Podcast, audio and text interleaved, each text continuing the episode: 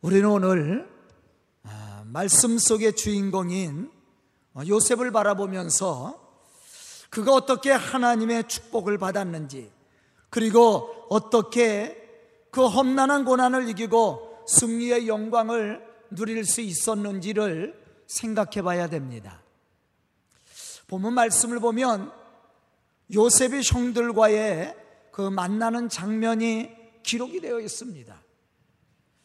사실 요셉의 형들은 요셉에게 고난을 가져다 준 장본인들이죠. 그러나 요셉은 그들과의 만남을 통해 원망을 하거나 혹은 원수를 갚으려는 그러한 모습을 우리가 발견할 수가 없습니다.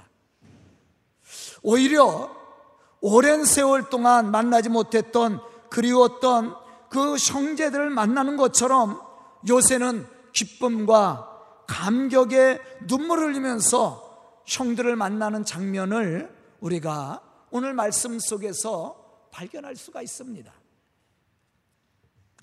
우리는 이러한 광경을 보면서 사실은 인간적인 모습으로 볼 때 잘 이해가 안 될 수도 있습니다. 사실 요셉이 원수를 갚는다고 해도 그 누구 하나 비난할 사람이 없을 것입니다. 그만큼 요셉은 형들로 인해서 어려움을 당하고 또 인생의 밑바닥을 걸어왔기 때문입니다. 그런데 요셉은 그들을 그리스의 사랑으로 용서하고 축복했다라는 사실이에요. 과연 요셉이 이렇게 할 수 있었던 심의 원천이 무엇이었는가? 우리는 오늘 말씀을 통해서 그러한 사실에 대해서 깊이 생각을 해야 되고 또 요셉 같은 신앙의 모습을 가지고 우리가 믿음의 사람으로 하나님의 구원을 체험한 하나님의 사람으로 세상을 변화시켜 나갈 수 있는 그러한 신앙의 사람이 될 수 있어야 된다는 것입니다.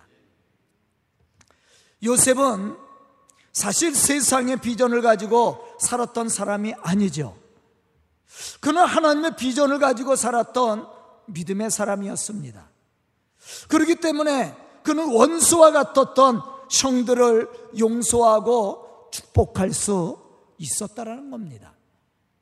만약 요셉이 세상의 욕심을 가지고 자기의 욕망을 채우려고 했던 사람이었다면 요셉은 형들을 용서하기보다 아마 자기가 당한 그 괴로움과 고통에 대한 심판을 했을지도 모를 겁니다. 그러나 요셉이 그렇게 하지 않고 형들을 용서하고 받아줄 수 있었던 신앙의 모습이 무엇인지를 우리가 오늘 말씀을 통해서 생각해 봐야 됩니다. 그것은 그가 하나님의 뜻을 이루고 하나님이 보여주신 비전을 가지고 살았던 믿음의 사람이었기 때문이었다라는 사실입니다.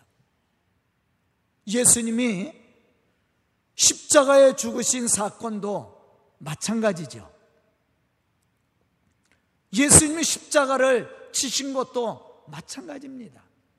하나님의 그 뜻을 이루기 위해서 그가 십자가의 고난을 치셨다라는 사실입니다. 마태복음 6장 33절에 보면 예수님은 이렇게 말씀하고 계십니다. 너희는 먼저 그의 나라와 그의 의를 구하라. 그리하면 이 모든 것을 너희에게 더하시리라. 예수님은 하나님의 뜻을 이루기 위해 이 땅 위에 오셨고 또 십자가에 죽으시기까지 헌신을 하셨다라는 겁니다. 그렇게 할 수 있었던 이유는 당신을 통해 세상을 구원하시려는 하나님의 뜻을 그가 분명히 알고 있었기 때문이었습니다. 우리도 마찬가지예요. 우리를 향하시는 하나님, 우리를 통해서 일하시는 하나님, 우리를 통해서 하나님의 구원을 이루시고자 하는 하나님의 뜻을 우리가 알고 믿고 그러한 신앙적인 체험을 하고 있다면 우리도 하나님의 뜻에 순종하게 되고 하나님의 거룩한 일들을 우리가 아마 감당하게 될 겁니다. 그러나 우리를 향하신 하나님의 은혜도 없이 하나님의 뜻도 우리가 알지 못한다면 하나님의 이 구원 역사를 우리가 이루어갈 수 없다라는 사실이죠.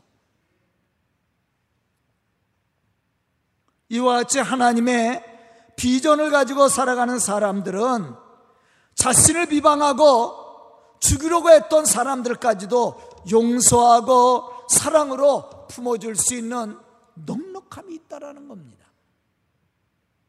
우리는 여기서 우리 자신을 한번 생각해 봐야 됩니다.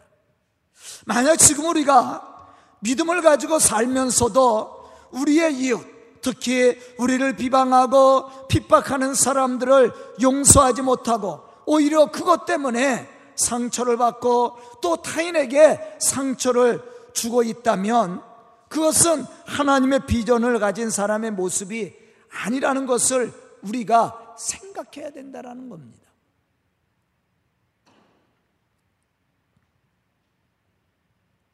왜냐하면 하나님의 비전을 가지고 사는 사람은 우리 속에 착한 일을 시작하신 하나님이 그 일을 이루시기까지 우리 속에 함께 하시고 역사하시고 우리를 축복하심을 믿기 때문이라는 사실이죠.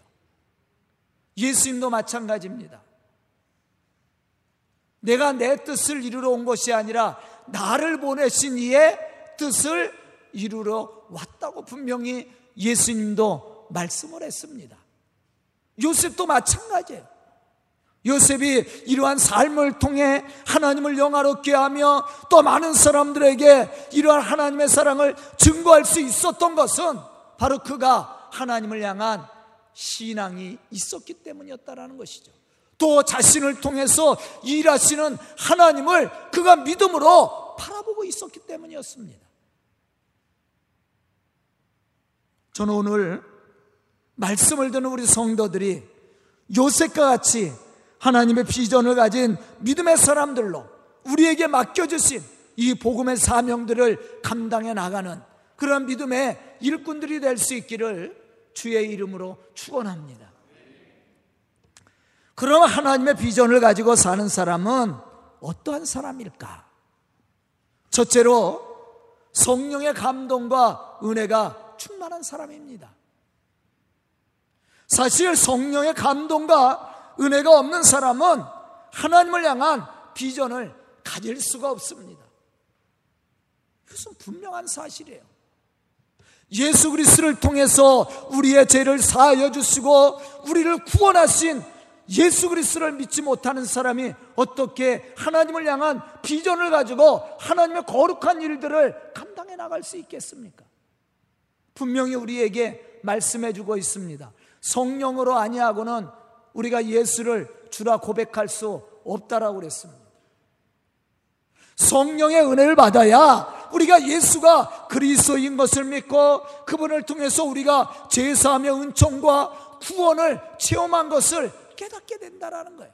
그래서 성령의 은혜를 받아야 성령의 충만한 은혜가 있어야 우리가 하나님을 향한 비전을 가지고 하나님이 우리에게 맡겨주신 이 복음의 사명을 감당해 나갈 수 있다라는 말입니다. 창세기 41장 38절로부터 39절에 보면 요셉이 바로의 꿈을 해석해 주었을 때 바로는 신하들과 요셉을 향해서 이렇게 말을 했습니다. 바로가 그의 신하들에게 이르되 이와 같이 하나님의 영에 감동된 사람을 우리가 어떻게 찾을 수 있으리요? 요셉에게 이르되 하나님이 이 모든 것을 내게 보이셨으니 너와 같이 명철하고 지혜 있는 자가 없도다. 이 말씀을 볼 때 요셉은 성령에 감동된 사람이었고 또 성령의 인도하심을 따라 하나님의 일을 감당했던 믿음의 사람이었다라는 거예요. 이것은 요셉이 자신을 고백한 것이 아니라 요셉을 보았던 바로가 요셉을 향해서 고백했던 내용입니다.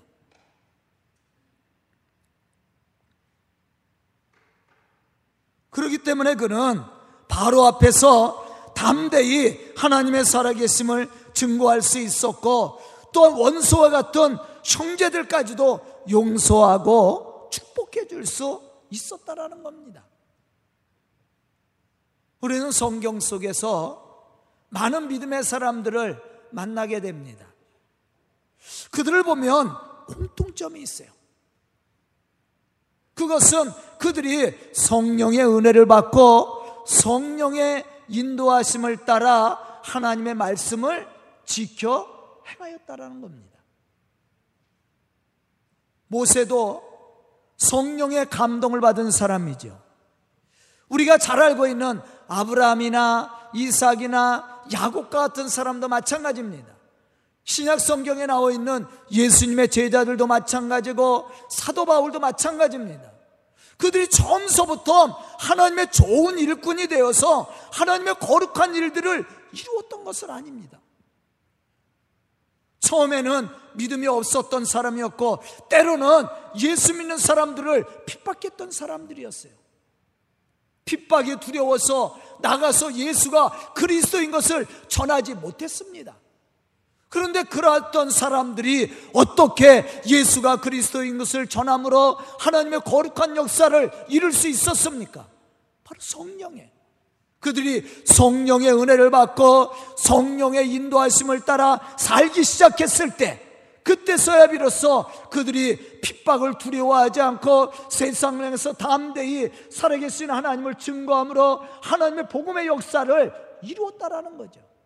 그런데 더 중요한 것은 그러한 핍박과 고난을 받으면서도 그것 때문에 원망하지 않고 핍박하는 자들을 저주하지 않고 오히려 그들을 사랑으로 용서하고 그들을 상해서 예수가 그리스도인 것을 증거함으로 그들을 축복했다라는 사실입니다.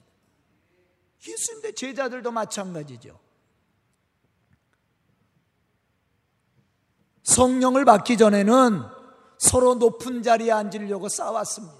서로 시기하고 미워했습니다. 그러나 그들이 오순절 성령의 은혜를 받았을 때 어떻게 했어요?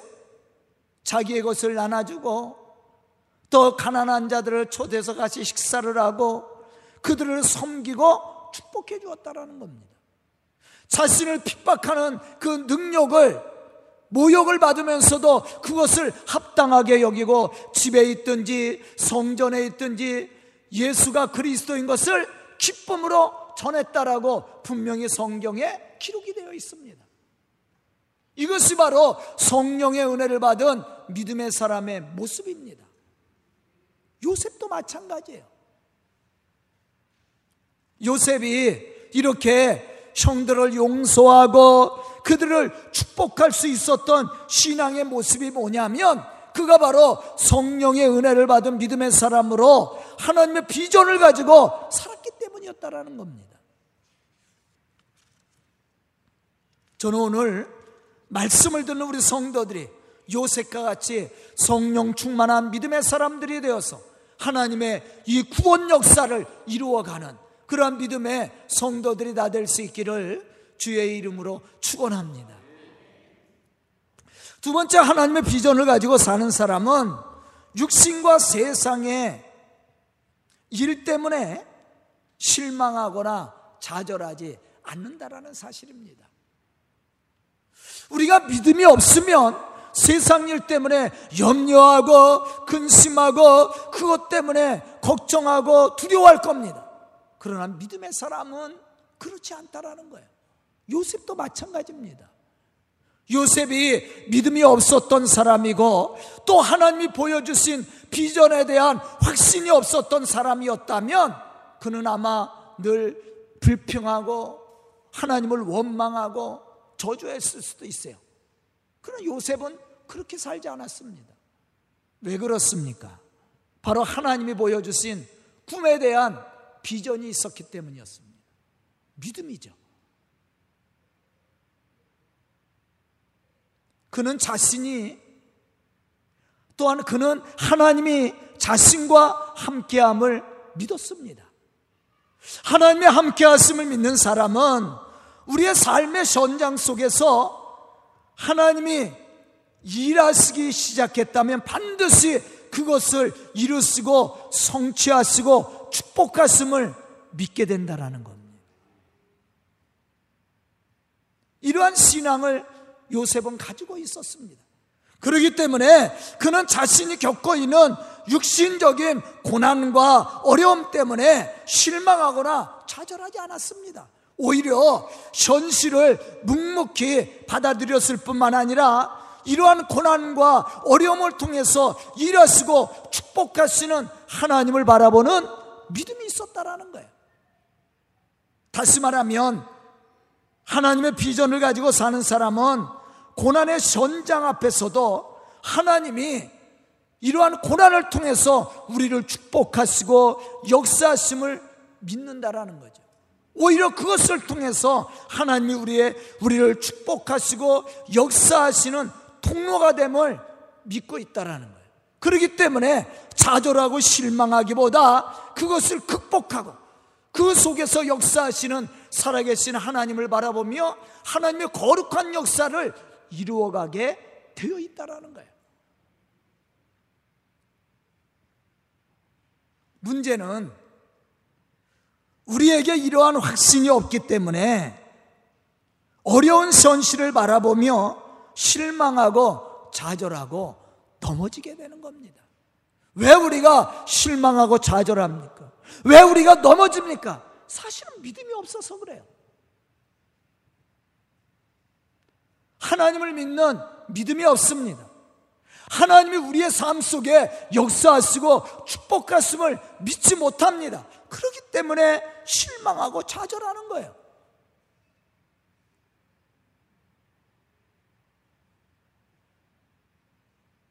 요셉이 믿음의 승리를 이룰 수 있었던 것은 하나님이 우리와 함께 하심을 믿었기 때문이었습니다. 우리는 요셉의 고백 속에서 이러한 사실들을 발견할 수가 있어요. 본문 7절로부터 8절에 보면 요셉은 두려워하는 형들을 향해서 이렇게 말합니다. 하나님이 큰 구원으로 당신들의 생명을 보존하고 당신들의 후손을 세상에 두시려고 나를 당신들보다 먼저 보내셨나니 그런즉 나를 이르러 보내신 것은 당신들이 아니요 하나님이시니라. 우리도 이런 고백을 할 수 있을까요? 어려운 질문이죠.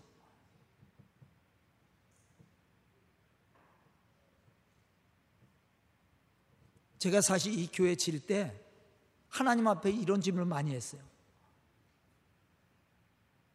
하나님이 진짜 이곳에 계시면 이 어려운 역경을 이길 수 있도록 하나님 우리에게 힘을 달라. 왜냐하면 우리가 이 성전을 짓고 IMF 맞았잖아요. 얼마나 힘들었는지. 그때를 경험해 본 분들은 다 알 겁니다. 그때 우리 교인들이 40명밖에 안 됐어요. 그런데 이 성전 짓고 IMF를 맞았습니다. 빚이 10억이 넘는데 한 달에 헌금이 그 당시에 600입니다. 한 달 들어오는 헌금이. 근데 헌, 이자가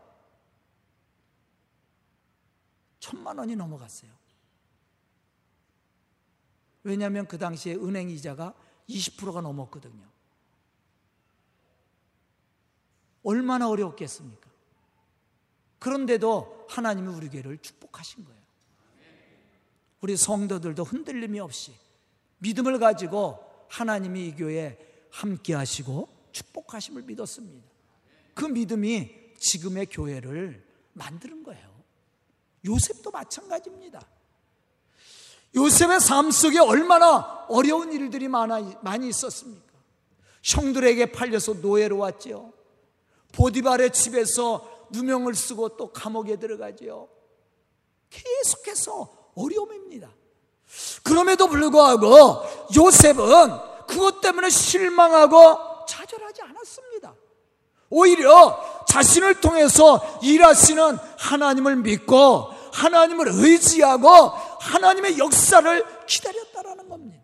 우리는 요셉의 고백 속에서 그러한 사실을 알 수가 있어요. 사실 요셉은 형들의 시기로 노예로 팔려왔습니다. 보디발의 집에서 누명을 쓰고 또 감옥에 들어갔습니다. 기도 응답이 즉시로 이루어지지 않았을 때 충분히 실망을 하고 좌절할 수 있는 부분들입니다. 하지만 그는 실망하고 좌절하지 않았습니다. 오히려 그럴 때마다 더욱 담대한 믿음으로 하나님의 살아계심을 선포했다라는 거예요. 이것이 바로 하나님의 비전을 가진 믿음의 사람의 모습입니다.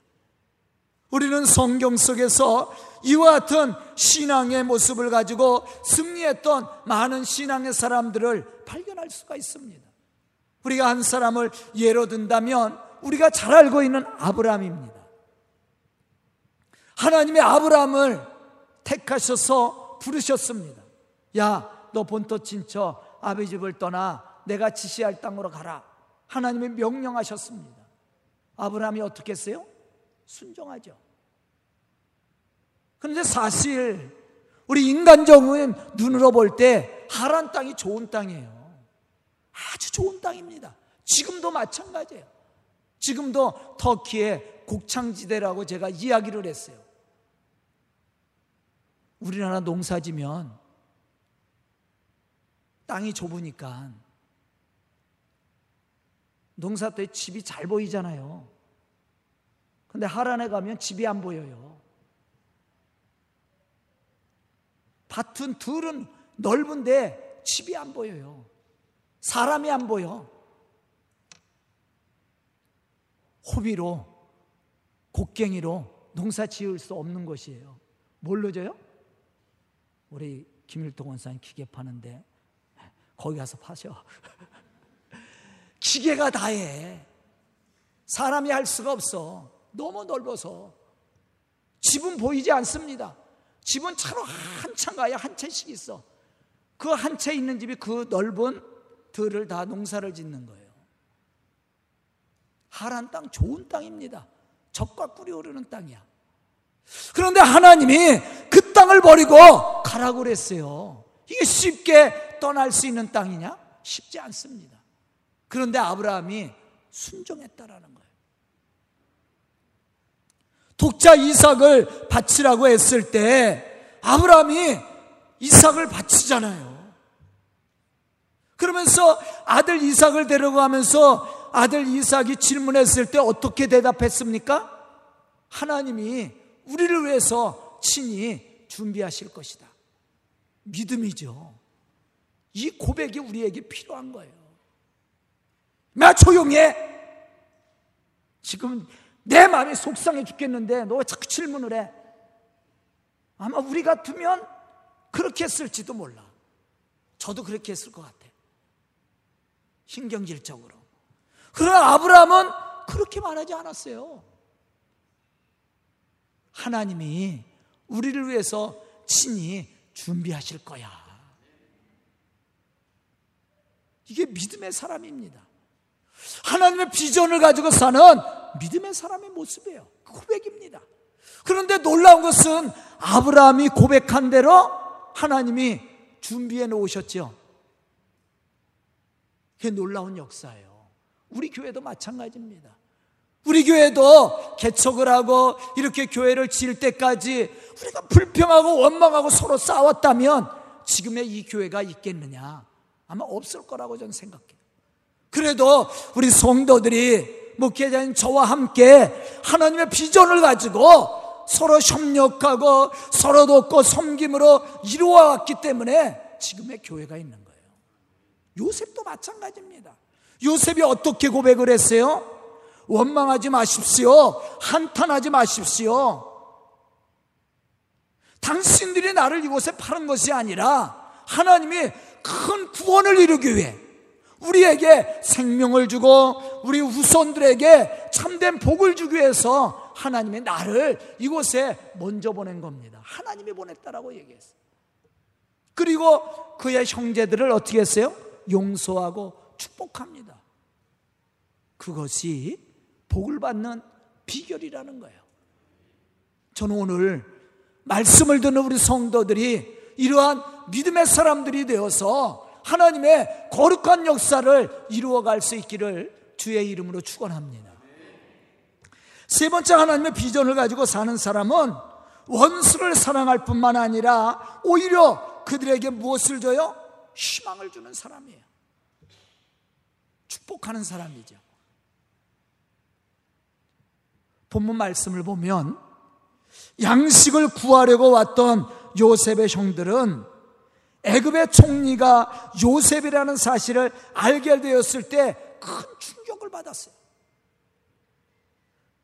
22년 전에 도단에서 행했던 자신들의 일을 생각했기 때문에 본문 3절에 보면 요셉이 자신의 감정을 억제하지 못하고 큰 소리를 울면서 자신이 요셉이라고 말했을 때 그 형들은 놀라서 대답하지 못했다. 그렇게 얘기하고 있어요. 말씀하고 있습니다. 이야, 내 동생이 총리래. 야, 이제 우리 살았다. 그렇게 생각했어요? 아니죠. 여기서 놀란 건 내 동생이 총리가 돼서 기뻐서 놀란 게 아니라 두려워서 놀란 거예요. 죽었다고 생각한 겁니다. 왜냐하면 자신들이 한 일을 기억하고 있잖아. 그래서 놀래서 말도 못하는 겁니다. 입을 열지도 못하는 거예요. 그러나 요셉은 이러한 형들을 용서해 주었을 뿐만 아니라 오히려 안심시키고 위로하고 또 모든 일에 하나님의 뜻이었음을 말씀하고 또 그들의 자손들까지 책임져 주겠다고 축복합니다. 희망을 주는 거예요. 이게 믿음의 사람의 모습이에요. 믿음이 없는 사람은 매일 불평하고 염려하고 걱정하는 사람들이에요. 그러나 믿음의 사람은 그렇지 않아요. 희망적입니다. 제가 목회하면서 우리 성도들에게 불신앙적인 얘기해요? 뭘 일하면서 안 된다고 얘기합니까? 그런 소리 못 들어봤을 거예요. 늘 희망적이고 긍정적이고 또 하나님의 축복에 대한 기대를 심어주지 않아요? 근데 그 고백이 아주 중요한 거예요. 우리가 입술로 고백하면 누가 들으셔요? 하나님이 들으십니다. 하나님이 또 행하셔요. 저도 우리 아이들이 뭔가 저에게 요구하면 마음에 들지 않을 때가 많아요, 사실은. 그렇지만 곰곰이 생각해 보면 그 의견이 또 맞는 것도 있어요. 그러면 그걸 드러났다가 어떻게 해요? 해주는 거죠. 아, 우리 성도들도 마찬가지야. 저에게 요구하는 거 많아요. 그러면 다 기억해 놨다가 메모해 놨다가 그것을 어떻게 하면 지킬까? 어떻게 하면 실천할까? 제가 기도 많이 합니다. 무조건 무시하지 않아요. 하나님도 마찬가지예요. 근데 부정적이고 불신앙적인 것은 제가 듣지 않습니다. 하려고 노력도 안 해요. 그런 것이 신앙적이고 교회에 유익한 일이라면 한번 해볼 만한 거예요. 하나님도 마찬가지예요. 그래서 우리가 신앙적인 고백을 잘해야 되는 겁니다. 요셉도 마찬가지예요. 아브람도 마찬가지입니다. 본문 5절에 보면 우리는 이러한 사실을 발견할 수가 있습니다. 당신들이 나를 이곳에 팔았다고 해서 근심하지 마소서 한탄하지 마소서 하나님의 생명을 구원하시려고 나를 당신들보다 먼저 보내셨나이다. 사실 요셉은 하나님의 절대 주권을 믿는 믿음의 사람이었습니다.